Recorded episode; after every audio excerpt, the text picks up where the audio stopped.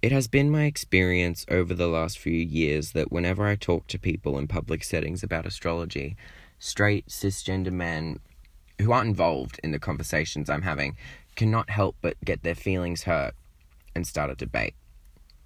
I use the word debate loosely because it's mostly them talking at me for around 45 minutes and interrupting me whenever I try to stand my ground. This isn't to say that everyone needs to vibe with astrology. Not being interested in or utilizing it is fine. It's when you call me or anyone who does ridiculous that I have a problem with you. Note that I don't use the word believe here, and that is because astrology is not a religion, it is a tool. An ancient, complex, and highly nuanced tool that takes years of study to employ properly. Which is why I tend to find straight cisgender men demanding that I, someone who has but a toe in the vast pool of astrological knowledge, to explain everything there is to know to them a bit ridiculous, to use their word. And make no mistake, there is most certainly a level of heteropatriarchy involved in these exchanges. I, a femme leaning non binary spiritualist, am confronted by the aggression of a cishet man and told that I am ridiculous for being so. It plays into the false narrative of femininity, whatever that is, being inherently irrational and prone to delusion. And this misogynist dog whistling would become even more apparent if I were a cis woman.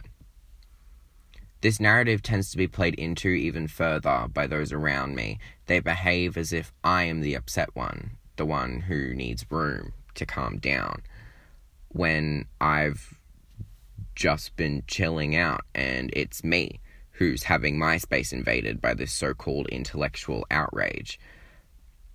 A strange habit I've also noticed is that people tend to feel the need to recount their journeys with religion to me, using it as this odd stratagem to placate me when religion isn't even what we're talking about in the first place. In fact, a lot of religious people tend to be just as skeptical as atheists, and I'm reminded of something that one of my favorite people in the world, Amber Khan of the Quietest Revolution, once said, and I am paraphr- paraphrasing slightly.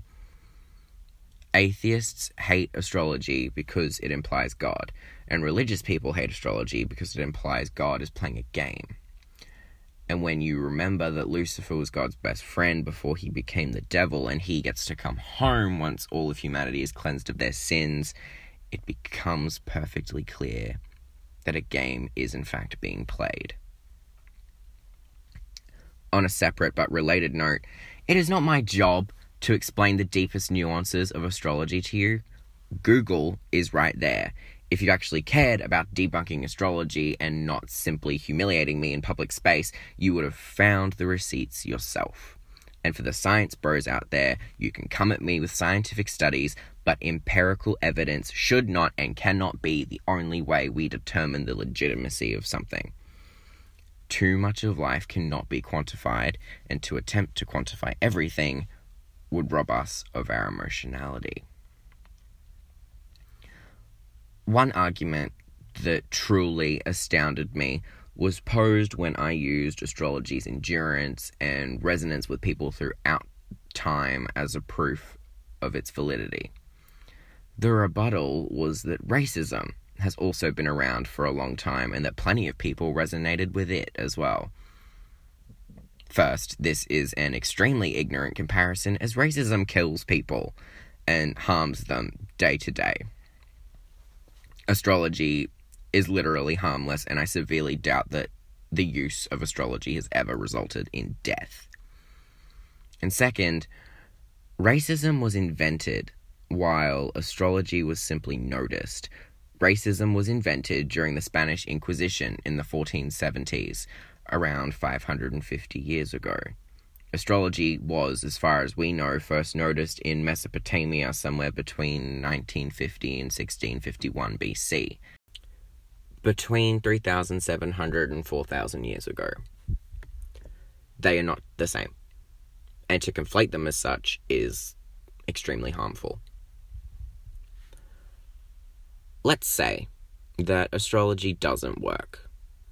It wouldn't be hurting people if it didn't. It would just be this fun, very interesting thing that people enjoy devoting time and energy to. It would be a hobby akin to something like knitting or bird watching, which it already is. Astrology just also happens to be a very useful tool for understanding ourselves, each other, and the world around us. And if people choose to use that tool, there is no logical reason for anyone to be upset with them.